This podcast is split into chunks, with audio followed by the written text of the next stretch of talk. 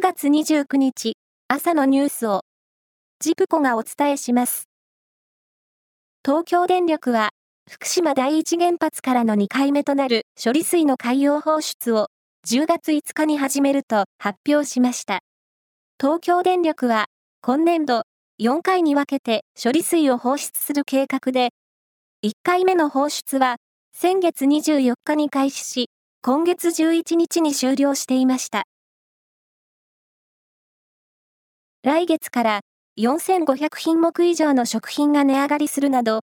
家計の負担が一段と重くなります。帝国データバンクによりますと、円安などによる原材料価格の高騰を受け、来月に値上げされる食品の品目数は、今月の2倍以上に拡大するということです。人気映画、ハリー・ポッターシリーズで、ホグワーツ魔法魔術学校のダンブルドア校長を演じた、俳優のマイケル・ガンボンさんが、28日、病院で亡くなりました。82歳でした。ラグビーのワールドカップフランス大会で、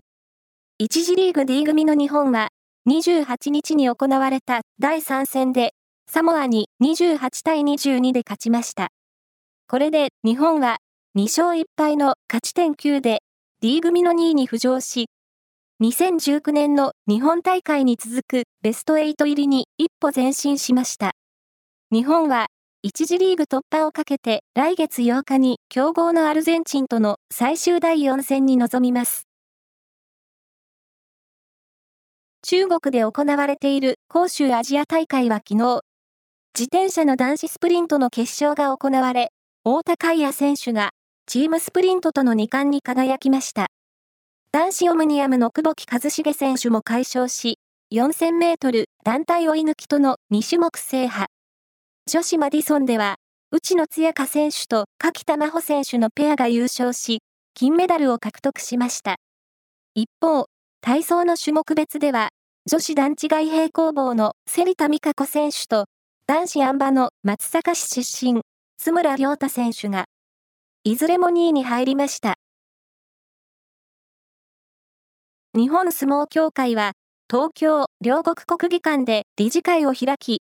新弟子検査の体格基準を事実上撤廃することを決めました。身長と体重の検査基準が明文化された1932年以降、基準がなくなるのは初めてで、近年の力士の数の減少に歯止めをかけるのが狙いです。ちなみに、現行の基準では、身長167センチ以上、体重67キロ以上となっています。プロ野球、中日ドラゴンズは、9月24日と25日に本拠地で行った、阪神との試合の事前 PR で使ったロゴのデザインが、人気バンド、バックナンバーのコンサートツアーのロゴを模倣していたことが分かったとして、関係者に謝罪したことを明らかにしました。なお、バックナンバーは、そのコンサートツアーの模様を収めた、ブルーレイ DVD、In Your Humor Tour 2023 at Tokyo Dome を10月11日にリリースする予定です。以上です。